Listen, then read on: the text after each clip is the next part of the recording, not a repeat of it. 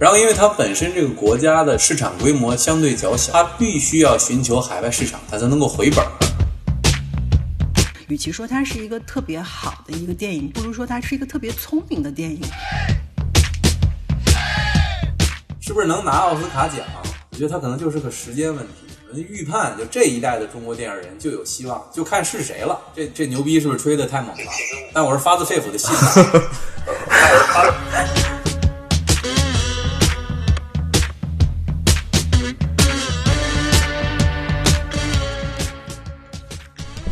，OK，大家好，欢迎收听新期的忽热电台，我是六九，呃，我是方菲。然后呢，这期节目里我们请到了非常重磅的两位嘉宾，一位是电影制片人娄莹老师，另一位是《唐人街探案》的电影的制片人岳翔老师。然后我们先欢迎两位老师。嗯，大家好，我是娄莹。哎，大家好，我是岳翔。呃，由于疫情影响呢，我们是远程录音，就在节目的前半段，岳翔老师的录音设备它出了点问题。后期的时候，我们以电话录音作为补充，在这里也感谢各位听众的理解。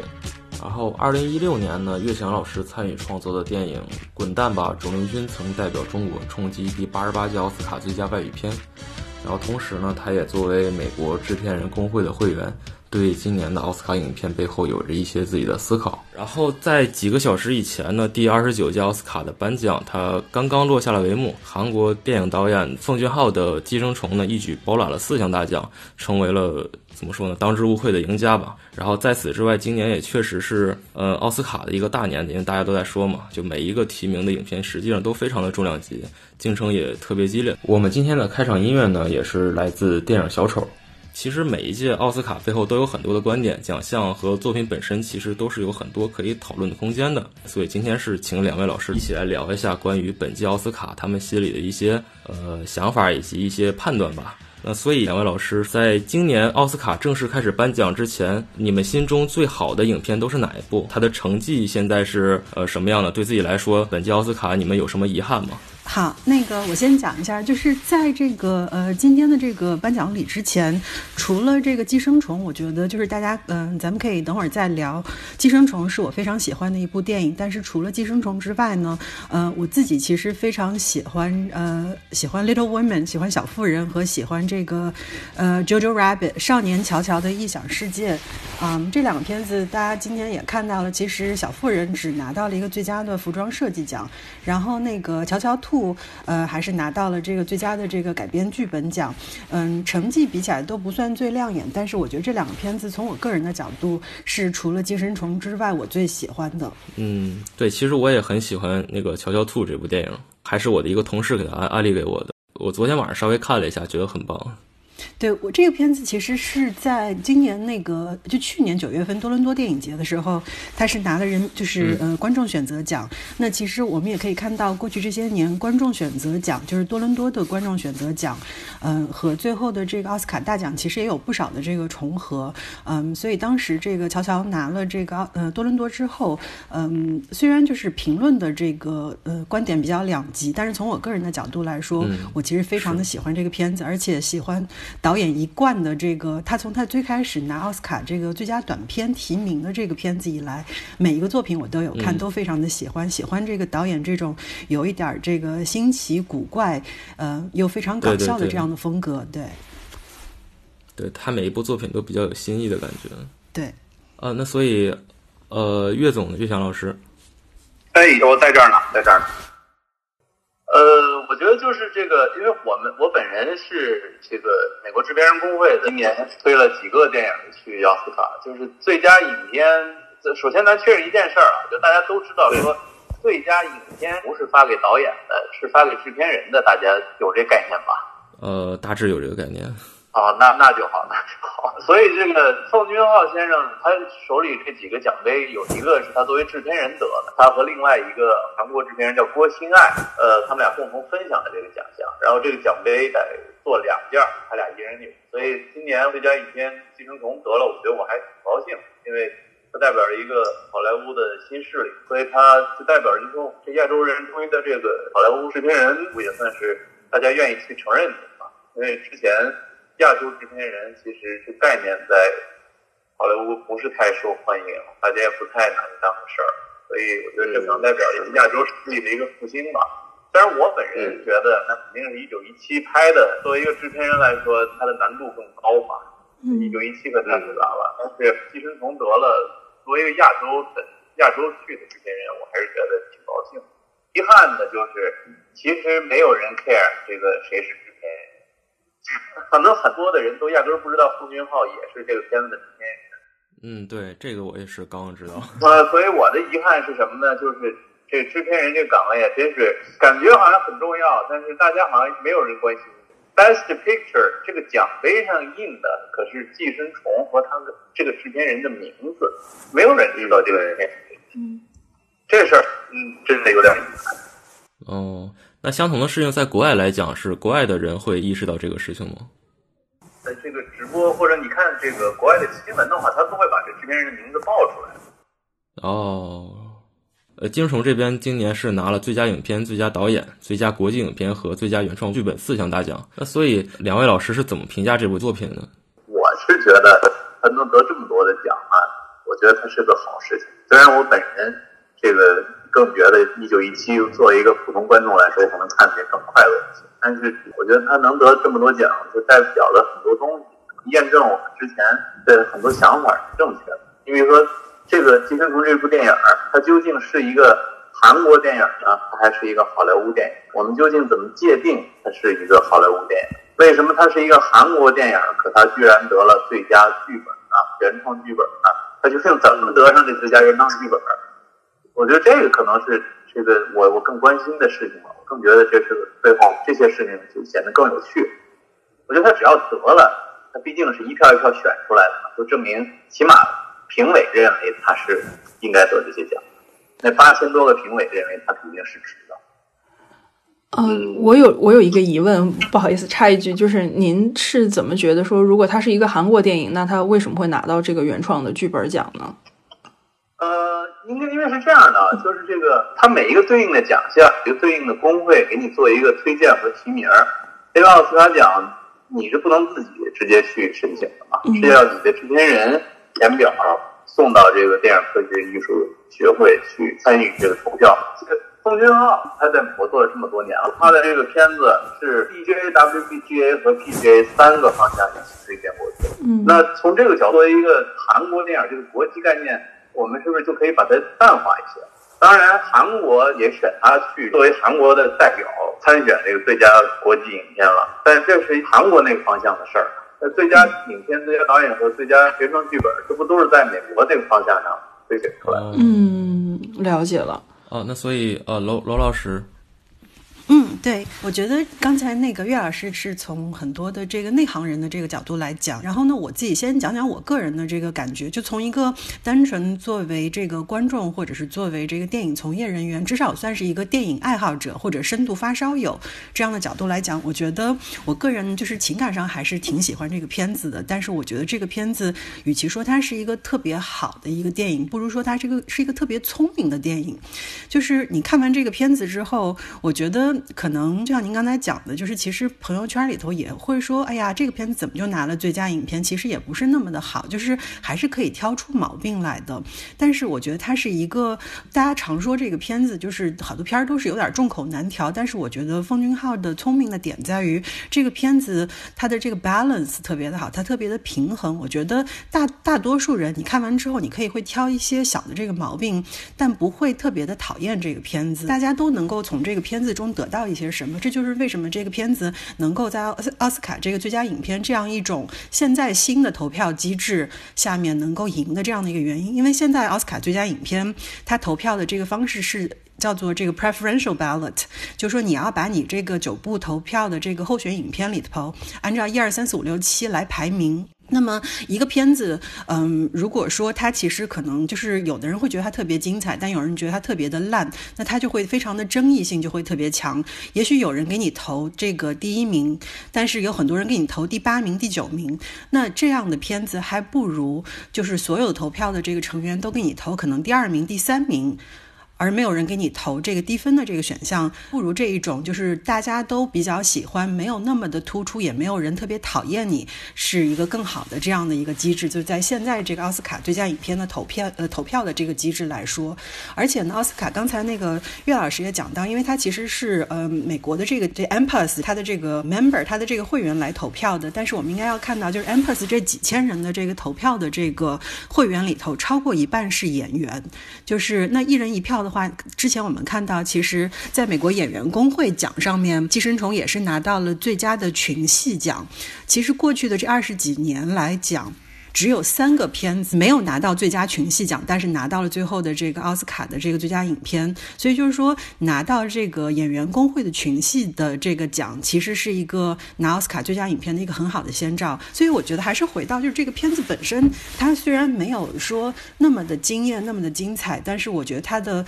完成度非常的高，而且娱乐性也非常的强。大家经常一个对比就是说，今年的这个是一个非英语的片子拿了最佳影片，创造了历史。去年的这个罗马。其实当时也是冲着这个目标去的，但是罗马就没有拿到这个奖。嗯，我觉得，嗯，一方面可以跟这个奈飞本身有关系，但是另外一方面也是在就是从片子上映之后，从呃《寄生虫》今年在戛纳拿了金棕榈，呃，再对比去年罗马从这个呃从威尼斯开始到这个多伦多，在整个得奖季里头也是拿了不少的前瞻性的奖。但是在跟很多的这个投票的成员在聊的时候，你就会发现。罗马还是会，嗯，所谓的这个比较 divisive，就是有的人会特别喜欢罗马，但是有的人会觉得不喜欢罗马。而寄生虫是一个大家就算不会说我特别热爱寄生虫，但没有没有，就是很少听到有人说我讨厌寄生虫。我觉得这也是为什么寄生虫会赢的原因。OK OK，呃，我们聊下一个就是最佳男演员这个奖项。其实华金拿最佳男演员，很多人都说是没有悬念的。然后我个人也比较喜欢他在小丑里的表现。呃，两位老师是怎么评价说他在小丑里的这个表演的呢？你觉得他他演的怎么样？呃，这个演员类的奖项，这个我就跟大部分的观众是一样，我觉得演的挺好的，我挺喜欢的。我评论也就只能是停留在这个层面了，确实跟我们的日常工作没有什么特直接的关系。比如说罗杰·狄金斯，我还可能研究研究说跟人取取经，那下部戏能不能找上合作合作？嗯，那罗罗罗罗老师呢？嗯，我觉得岳总讲的特别有道理。我反正就从这个单纯，嗯，从欣赏演员的这个角度来讲讲我自己的感觉。我觉得刚才岳老师讲的一个让我觉得特别有意思的是，其实我自己也在想，就是作为一个中国的这个电影制片人，有的时候会觉得就是。就看到那个好莱坞的这样的演员，比如说像华金这样的这个演员，你就会觉得。可可这个羡慕嫉妒恨了，为什么人家有这么厉害的演员，这么好的演员，就真的就是可以为了一个角色做出那么多的努力，付出那么多的牺牲，嗯，就是把自己的这个就是，而且特别不爱出风头，不爱当明星。这个华金好像就是这个整个颁奖季，他只只有这一身衣服，就只穿这一身这个这个这个呃晚礼服，就是他本身也是一个就是呃严格的素食主义主义者，都不是素食。他是 vegan，嗯，然后也有自己的很多的这个环保呀，各种方面的自自己的这个诉求，所以我就觉得老看别人演员就觉得可羡慕了，嗯，我觉得小丑这个片子，大家我觉得可能是在这九个最佳影片候选人。里头最有争议的一个片子，片子本身其实我也我自己也就还好，但是我的确觉得这个表演非常的惊艳，但这也不是说他演员在整个的职业生涯中最精彩的表演。我觉得他，呃，今天上台之前不是也说了吗？但是他这是他第四次奥斯卡提名，第一次拿奖。嗯，第一次真真他第一次提名就已经快二十年前了，就是演那个角斗士的时候，不就已经提名男配了吗？在那个之后，其实也有非常精彩的表演，但一直到了现在才就给他一个鼓励。嗯，有的时候其实奥斯卡特别在女演员上面喜欢给年轻女演员颁奖，所以我们看到像什么石头姐呀，像什么那个 Jennifer Lawrence 大表姐这样的，都是年纪轻轻二十多岁就拿了这个奥斯卡，但是男。演员都很多时候都是希望他们，嗯，要经历很多的这个就是呃外形上的转变，你要什么增肥多少多少磅，减减肥多少多少磅，或者说要演像当年那个 Gary Oldman 演那个 Darkest Hour 一样，要把自己就是化妆化的，就是你爹妈都看不出来，就就男演员很多时候是那种，对对对，是要让你经过好多年，可能经过十几二十年，然后给你一个职业生涯的这个奖，所以我觉得从某种程度上来讲，华金今天的得奖其实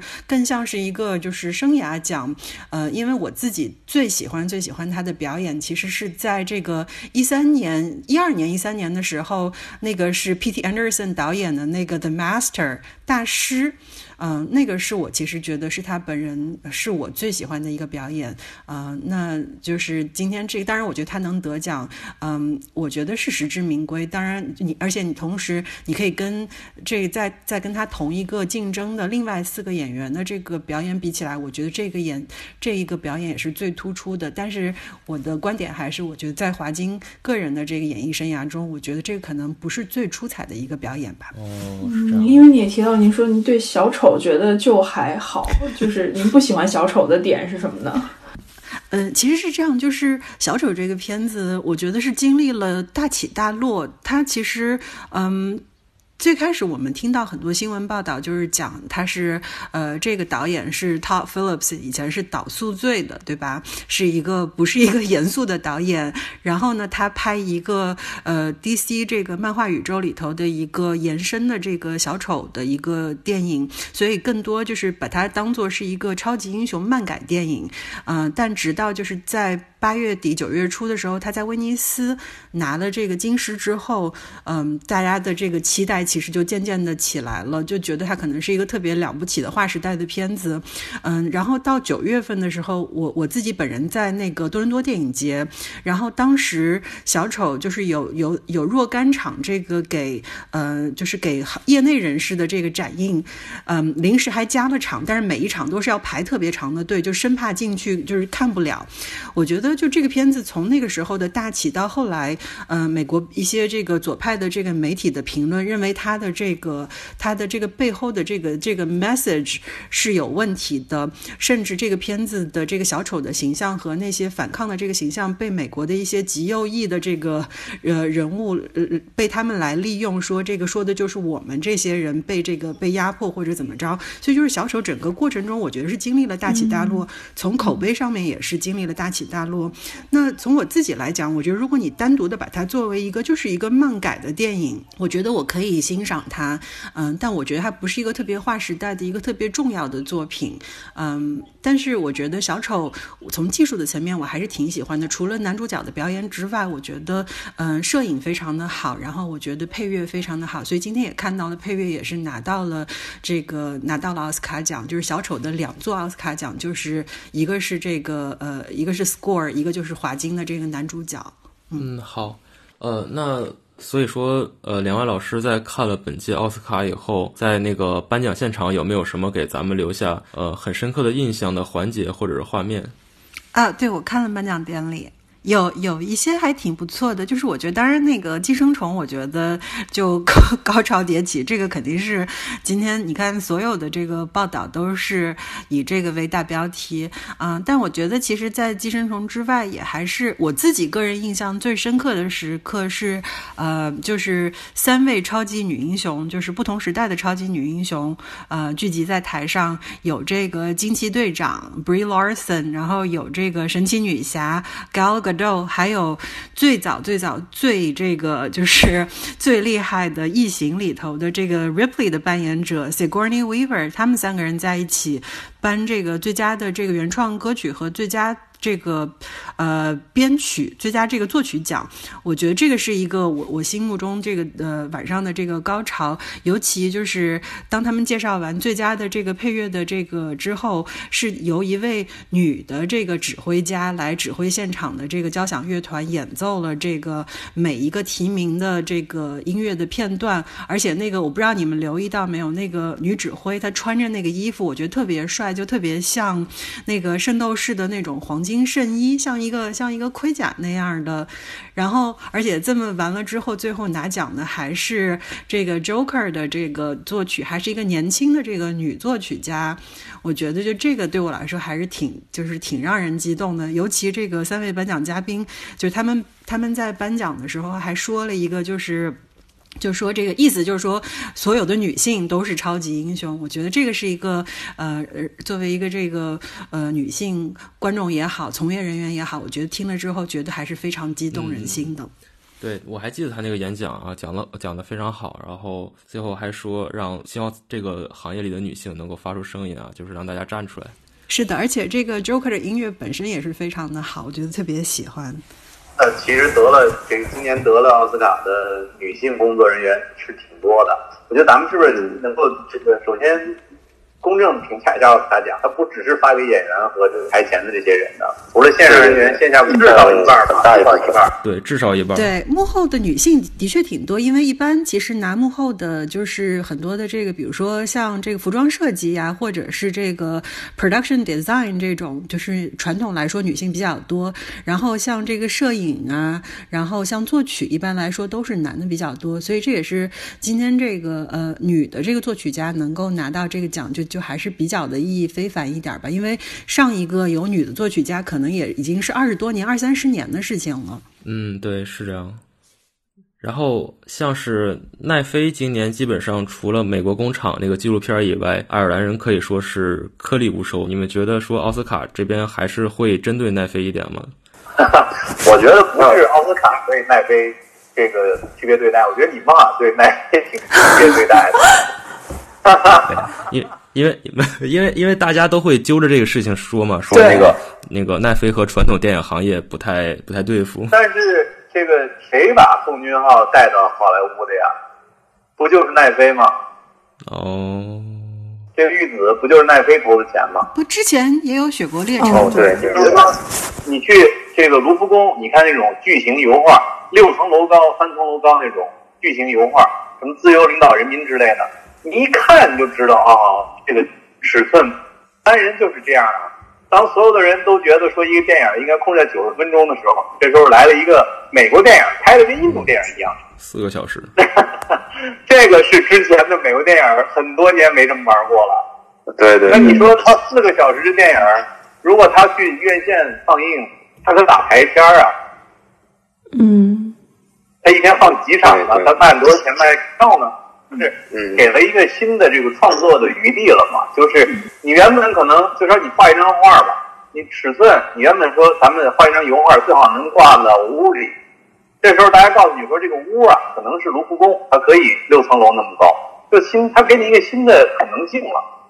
嗯，奈飞起码给了大家一个新的可能性。同时呢，爱尔兰人本身这个电这个片子本身，我觉得确实是像这个。电影致敬的呀，你比如说这个爱尔兰人里的这个比米哈萨这个角色是谁呀？这不就是卡车司机工会的创始人吗？卡车司机工会的历史上一个重要人物。那 Teamster 那可是现在美国电影工会里头最有力量的团队啊。嗯，你可能导演工会没那么强，演员工会可能没那么强，但是 Teamster 卡车司机工会、电影用车工会，那真是美国电影工会里头最厉害。他为什么这么厉害？爱尔兰人就知道。嗯，哦，是。我这个视角比较奇怪啊，因为我确实，因为我怎么看我都都都他都会想到我这个跟我的业务相关的内容上去，所以对不起大家，我可能发表不了这个一个。纯粹的热爱电影这个观众的这个角度，完真是已经已经丧失这个这个快乐了。对，您这种专业的视角也是特别有价值的。对，我看这一九一七的时候，我当时那脑子想就是，我的天哪，这个制作难度，这就这条战壕，这得挖到什么时候去？就主要是这个对思维方式可能已经变比较。哎，我多嘴问一句，就是您看一九一七的时候，您觉得一九一七这部作品，它在呃。呃，当然，主要是可能是一镜到底啊。就是这部作品在执行的时候，有哪些地方是很难克服的，或者说对整个导演团队来说是个挑战的？之间研究就是，我找找看哪能找到这个幕后花絮。一看这幕后花絮，真是觉得每一个演员的走位、摄影机之间怎么衔接，这个伸缩炮怎么衔接？这个电影在开机那一瞬间已经都剪完了。你就想说，这个我们这些发展中国家的制片人，上一次给我这样这个触动的时候，还是看那个阿方索卡隆的这个《地心引力》了。当时的感觉是可以这样拍，因为咱们也拍过一亿美金制作成本的电影，有一期这个方式。那首先得是大家每个这个小组啊。电影分部门嘛，每个部门之间得是无缝的沟通，就是交流完全没有。导演的每一个想法，演员的每一个想法，全组上下所有人都，要不然他无法做到这个最后的呈现效果。对，这是多少沟通？我们需要更成熟的电影工业才能承载起这样的就是海量的工作成本。对，就咱们现在的，我觉得是在钱方面啊，咱已经跟好莱坞没有什么差异了。就是在关于片子的制片成本方面，咱们已经跟人没有差异了。主要是各个部门之间，就是愿意把事情事先说清楚、写清楚，定好规矩，大家按照规矩来，可能离人家还有一定的差异。就是重筹备这件事情，一九一七的筹备时间是令人发指的长啊！这件事情，咱们国家的这个电影的演员和投资人们，好像都还没有意识到。你要实现这样的拍摄成果，就得有这样的筹备时间呢。就是在今天这个奥斯卡颁奖之后，其实最激动的应该是韩国人了。包括我联系一些韩国的朋友说，呃，韩国现在举国上下基本上都是一个一片欢腾的状态。然后很多韩国人已经就是还没下班就已经出去喝酒了。所以，呃，韩国的这个电影的成就对我们来说又有什么样的启示呢？呃，我觉得这个问题其实，嗯，我觉得还挺难回答的。就是，嗯，我我觉得就是，当然，嗯，说这个，你像韩国人这次是第一次，就是呃，影片进入最佳。什么外语片就国际影片第一次提名，然后就中了，而且不光中了这个之后，还中了这个特别重点的奖项，包括最佳影片导演和这个最佳原创剧本。我觉得这个反正我们嗯，虽然都在东亚，但是隔着就看着觉得各种羡慕嫉妒恨，恨是没有，就比较主要就还是羡慕和嫉妒吧。我觉得韩国的电影其实嗯，真正的这个电影起来，也就是过去这个二十多年，其实之前韩。韩国的整个的这个电影水平其实也是非常的低，嗯，我我觉得就也不存在这这个所谓的这个韩国的电影工业，但是过去这二十年的这个发展的确让我们非常的羡慕，嗯，韩国的很多的这个导演不光是这个奉俊昊，嗯，有很多其他的导演都已经走出了韩国，走向了世界，包括像去年的这个《燃烧》也是都是在戛纳，呃，在欧洲的电影界拿到了非常多的这个奖项，嗯，我觉得这个一个一个电影。大家都说是一个工业，对吧？我觉得，这就是说，它不能只就像刚才这个岳老师讲的，就不是只有导演而已，它是要有一个整个的这个工业在背后做支撑，嗯。要有非常完善的这个制片的体系，要有好的演员，然后要有这个，嗯，一个一个相对的这个供这个创作的人自由发挥的这样的一个大的环境。我觉得这些其实都是韩国已经走在我们前面非常多了，追上这个步伐，我觉得，嗯，还是挺难的。咱们这个中国的这个电影工业，除了这个我们投入，呃，我们这个票房够大，市场够大，我们的这个观众有这个消费的这个。欲望，呃，包括我们有资本在撑着这个市场，我们可以拍出大成本、大成本、大制作的这个电影之外，嗯。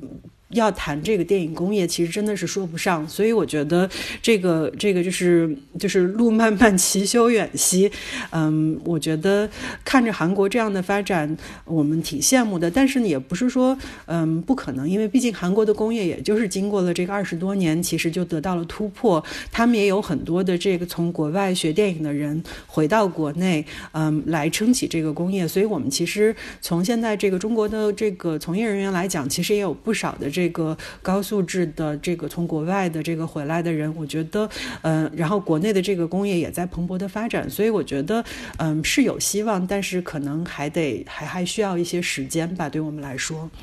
嗯，我想问一下娄老师，觉得就是中国电影跟韩国电影其实主差在哪儿呢？就是这两者之间，我我觉得这个。这个问题你这么一下问我，也没有仔细的，就是做过特别系统性的这个思考。我觉得只能说咱们想到什么说到什么。嗯，我觉得其实中国电影呃在某一些方面其实还是挺成熟的，就是我们也有，特别是在这个文艺电影方面，其实过去的几十年一直都有这个一代一代新的这个文艺片的导演能够出来，能够在国际上也站得住，呃，站得住位子，然后也能够获得这个奖项。但是我觉得从很很大的程度上来讲，我们没有一个非常好的一个类型片的一个呃市场，嗯，而这点就是韩国走在我们前面的地方。我觉得韩国它嗯每年有各种不同类型的这个电影，这个商业影片可以出来，而且这些商业影片它其实不光是这个在商业上得到成功，它的口碑也非常的好，而且不光是能够在韩国国内呃做得好，还能够走出韩国，走到亚洲，走到世界。在现在在好莱坞提起韩国电影来，除除了这个，我们刚才讲到的这些得奖的这些导演，呃，这些这个所谓的这个 prestige，就是这种比较名誉比较好、声望比较好的电影之外，大家经常也会讲到像《釜山行》这样的这种，嗯，是一个非常纯粹的这个僵尸的类型片，它已经在这个商业类型片上面也走得非常的强了。我觉得这个是中国一个，就嗯，我觉得可能你可以可以说它是一个比较表面的一个现象，但是的确是，我觉得在这点上，中国电影跟这个韩国电影比，我觉得差了。好多就是这个类型片商，尤其是商业的这个类型片，我觉得差的比较多。而商业类型片其实，嗯，真正的跟文艺片比起来，我觉得其实更需要电影工业的这个支持，就是后面的这一套这个完整的这个体系，这个是中国的现在这个可能我觉得比较缺的吧。嗯，好的，了解。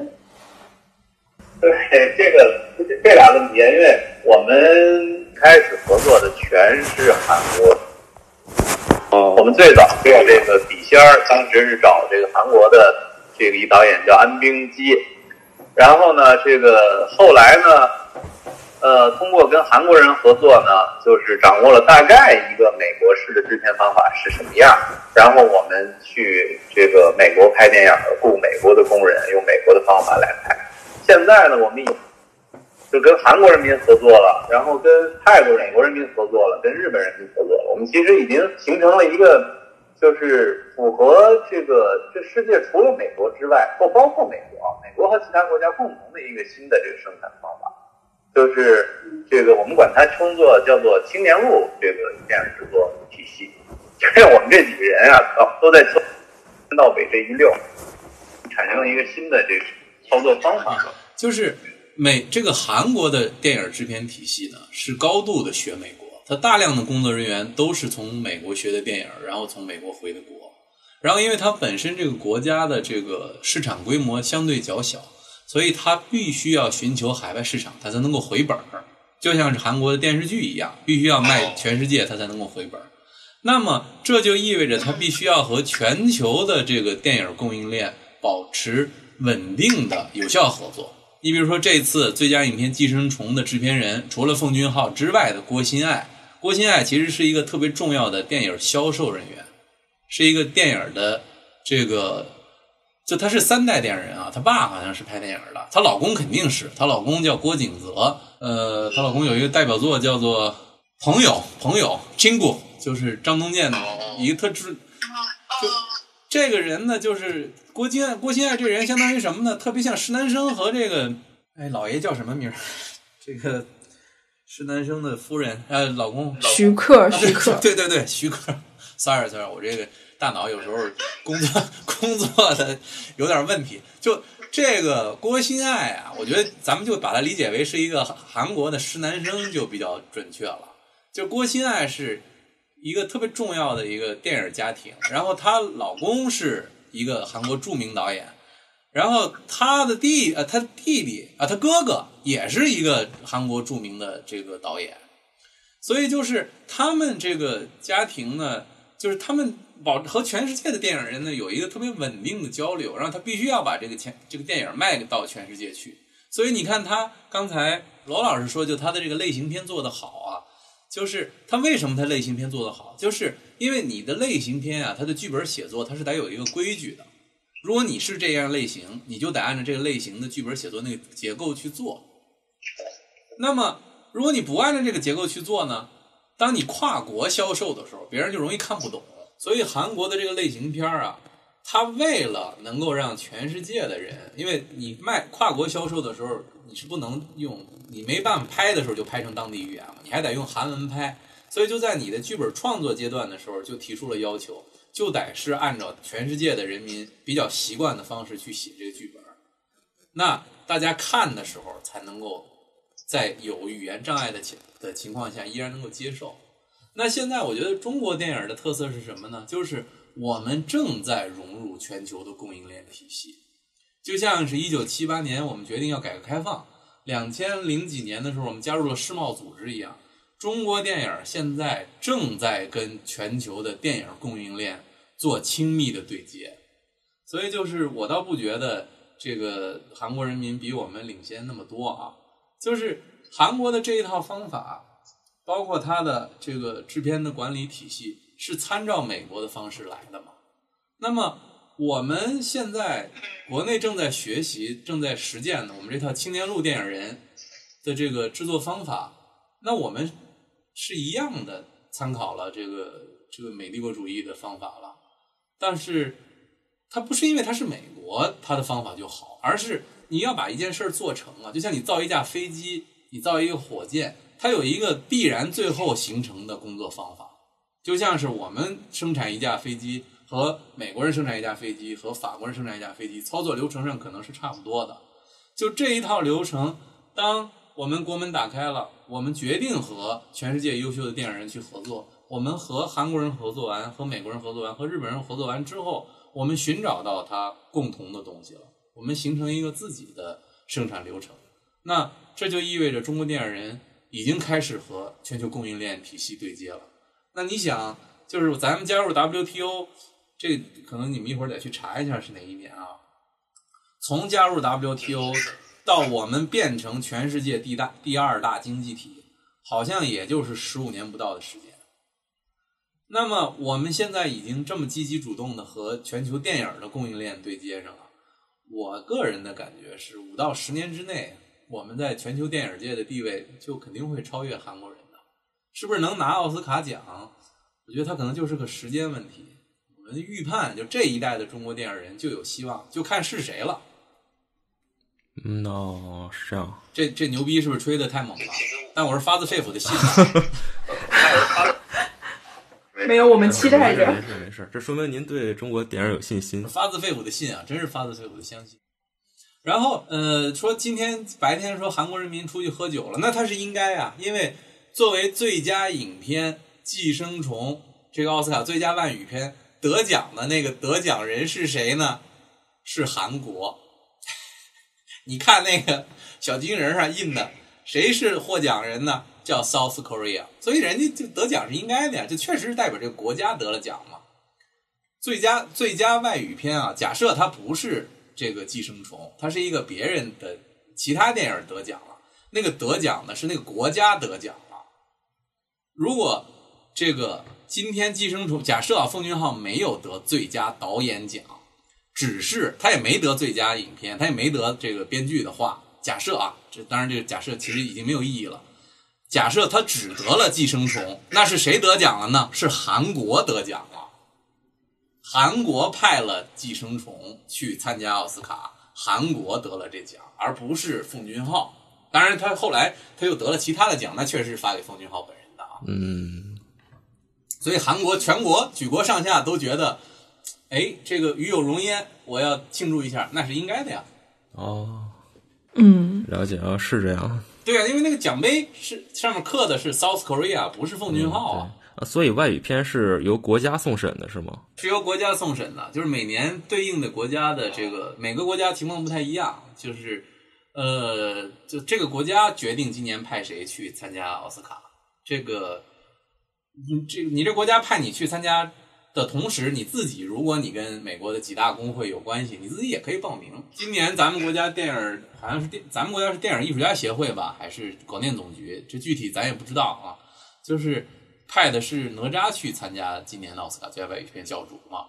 就你的这个你德国国家派你的电影去了，你的你叫做 official 你的国家的 entry，比如说 official South Korean entry 就是《寄生虫》。我们八十八届奥斯卡的时候，official China entry 就是《滚蛋吧，肿瘤君》嘛。那如果得奖了，那可不就是中国得了奖了？可并不是我们任何一个这个电影人得的奖啊，是你这个国家选的这个片子得的奖。所以韩国人民全国庆祝是应该的。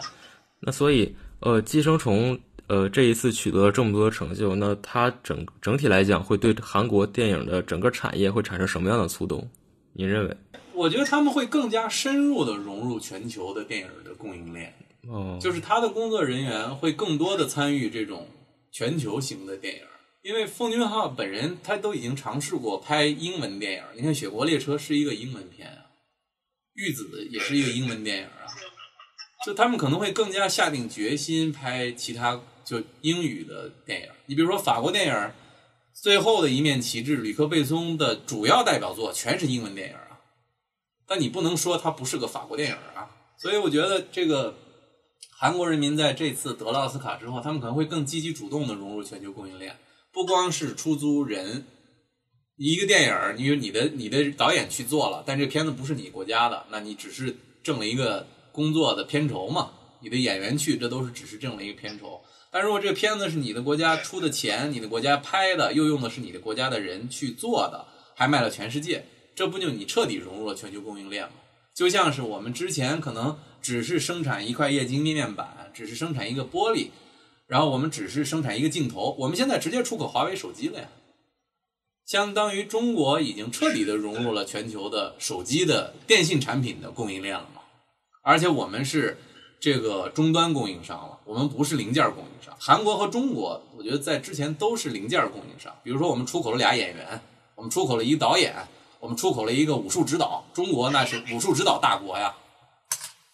那都是零件供应商，对吧？你把一个电影当做一个产品的话，那都之前咱都是零件供应商。那奉俊昊这一次，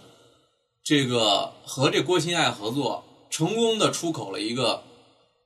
终端产品啊，它是一个完整的手机哦。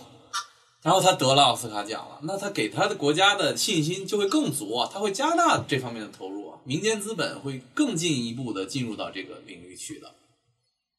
你看，同样的，咱们看一看另外一个国家，咱们隔壁的日本。那日本就没有这个主观能动性去融入全球的电影供应链呀？你看，哥伦比亚这个公司是日本人控股的，是索尼集团旗下的公司，对吧？可是日本人民的电影在全世界卖的那可是真的挺一般的，比韩国人民的电影是不是差挺多的？比如小小偷家族也得奖了，但是小偷家族有多少人看呢？这个寄生虫的可怕之处在于什么？寄生虫还没有大规模在北美开始上映呢。寄生虫抖了一大鸡贼，就是小范围点映，让自己获得参评奥斯卡的权利。这一招是谁在玩啊？就是之前的韦恩斯坦经常在玩。这个这个话题，反正。这观众不一定有兴趣啊，但是这作为一个电影制片人，这是我的本行。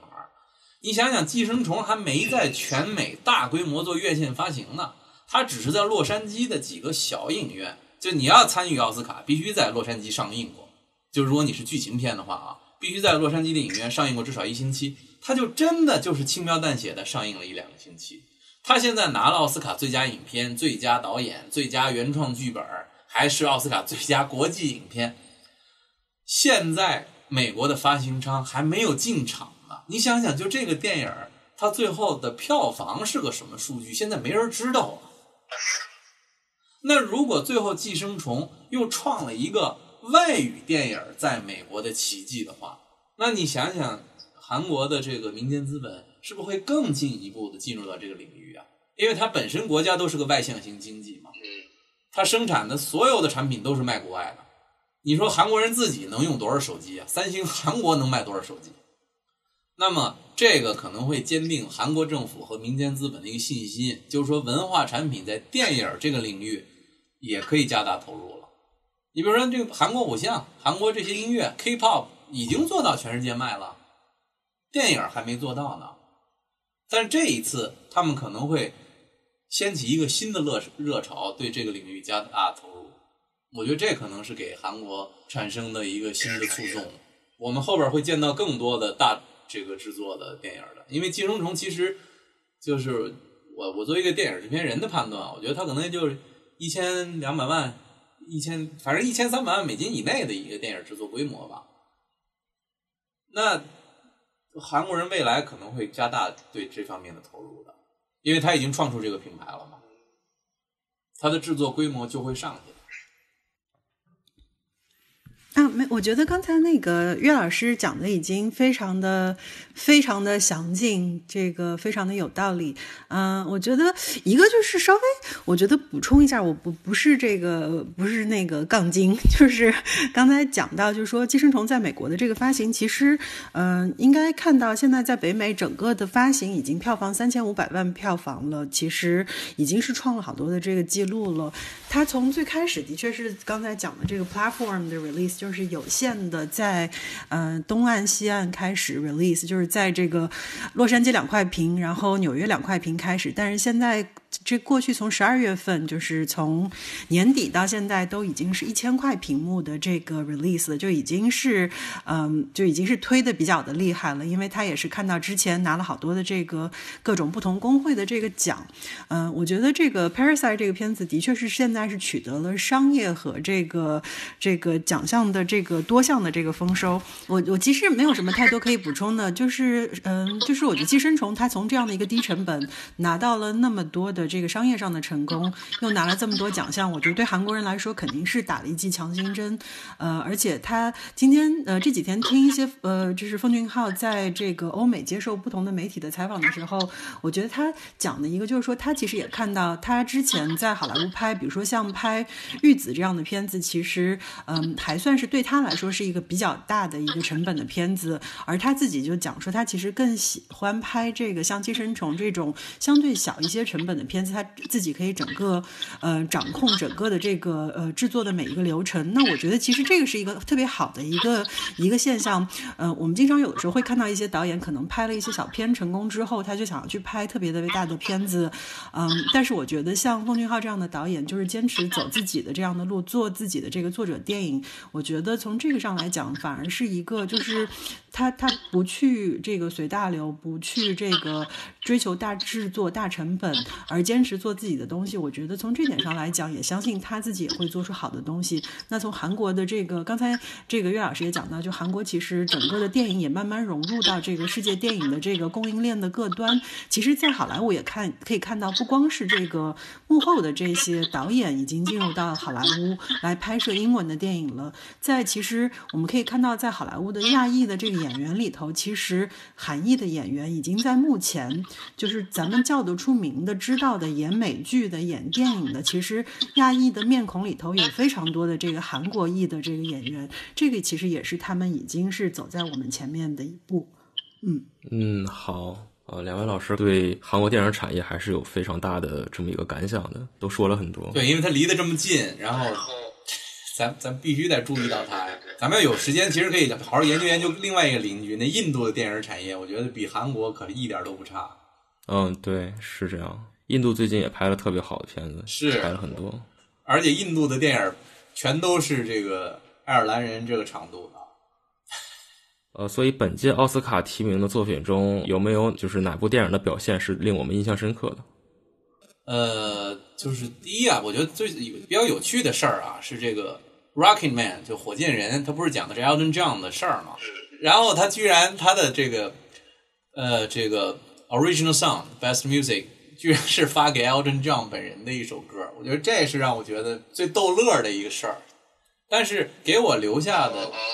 就是 Elton John 的传记片儿，然后这个传记片的原创歌曲是 Elton John 自己写的，然后还发给 Elton John 自己这么一个奖，这是我觉得最最嘚儿他的事儿啊！我觉得这是一个乐儿，但这不是给我留下印象最深刻的。给我留下最印象最深刻的还是这个 Best Documentary。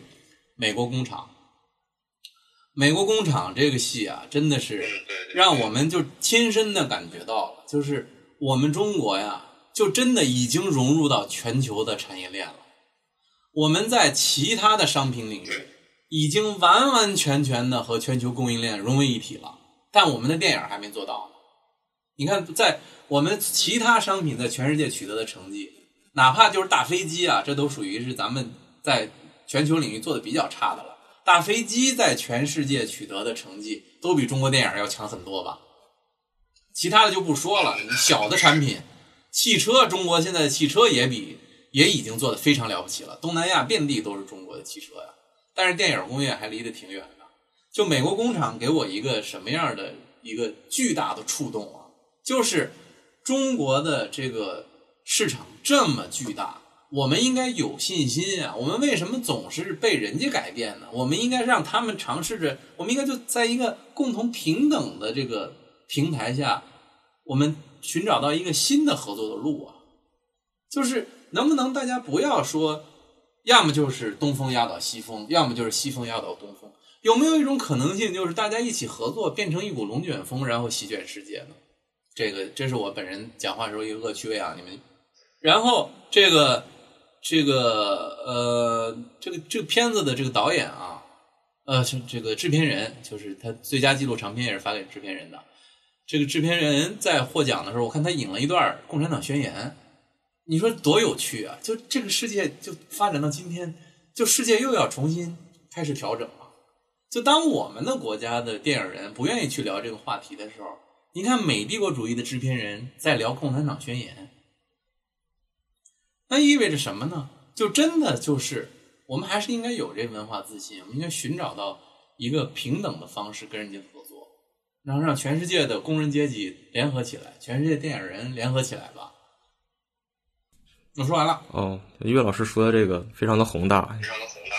特无聊哈，呃，没没有没有没有没有没有，听了很受用。然后罗老师呢？罗老师那边，我觉得那个岳老师您讲的那么宏大，我就给您这个拽到这个就非常小的这个东西来讲吧。就是咱俩这个一看这个格局就不是一个 level 的。嗯，那个我我觉得还是讲讲，就是作为制片人来说，我老是刚才刚才其实也在讲，我觉得就是有的时候常常觉得，嗯，演员有点捉襟见肘，尤其在某一个年龄层的演员会觉得有一些这个断层。但是这次这个奥斯卡的这个片子，我就觉得真的就是，嗯，羡慕别人有源源不断的这个一代又一代出来的新的这个演员。我想说说这届就是提名的影片里头。我比较就是印象深刻的年轻演员，嗯，我觉得一个就是这个刚才咱们讲到那个《乔乔兔》，就是我特别喜欢这个片儿，《乔乔兔》里头，当然这个男主角这个呃 Roman Griffin，这个他非常演的非常的好，就是这个演演这个主角这个小纳粹，但是我觉得他他那个好朋友那个胖子。就是叫做 Archie Yates 演的这个这个小小这个角色叫做 Yorgi，我觉得也是演的非常的好。就是不，当然自己天生长得就特别的蠢萌，但是我觉得演技也是非常的到位。然后呢，嗯，就这个这这俩都是才十岁左右的这个小演员。然后在网上就是说到青少年辈，这个就是乔乔兔的这个年轻小小小的这个女演员是来自新西兰的演员，叫做呃 Thomasin McKenzie，她其实在去年就有演。是去年还是前年？叫做《Leave No Trace》，就也是自己担当演一个这个女主角，就这种都是青少年十几岁的，然后二十出头的，我觉得。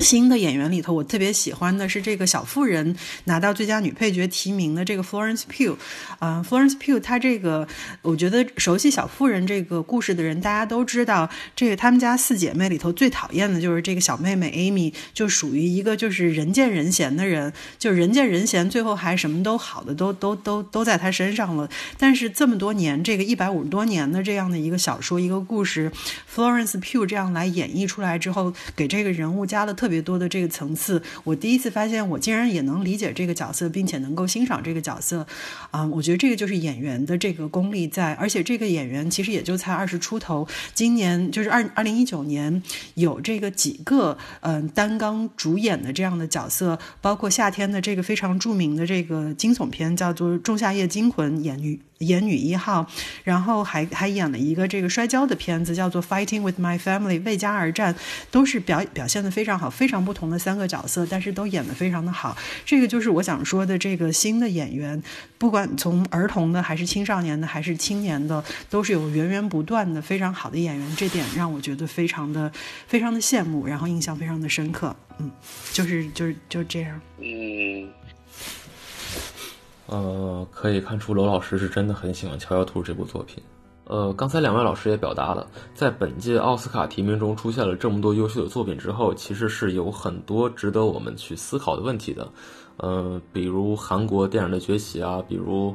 呃女性在电影工业中越来越受到重视，比如奈飞的《爱尔兰人》对电影的形式和边界的一些探索，呃，还有一九一七的《一镜到底》的过程中对导演各部门的沟通与协调。呃，我觉得不管对电影爱好者还是对电影从业者来说，嗯，这些都是一个值得思考的事情。然后我们时间有限，对两位老师的提问呢就到这里。两位老师制片人的身份很明显可以给我们这个节目带来很多角度非常硬核的解读。啊、如果各位还有需要了解的内容的话，可以在评论区留言讨论。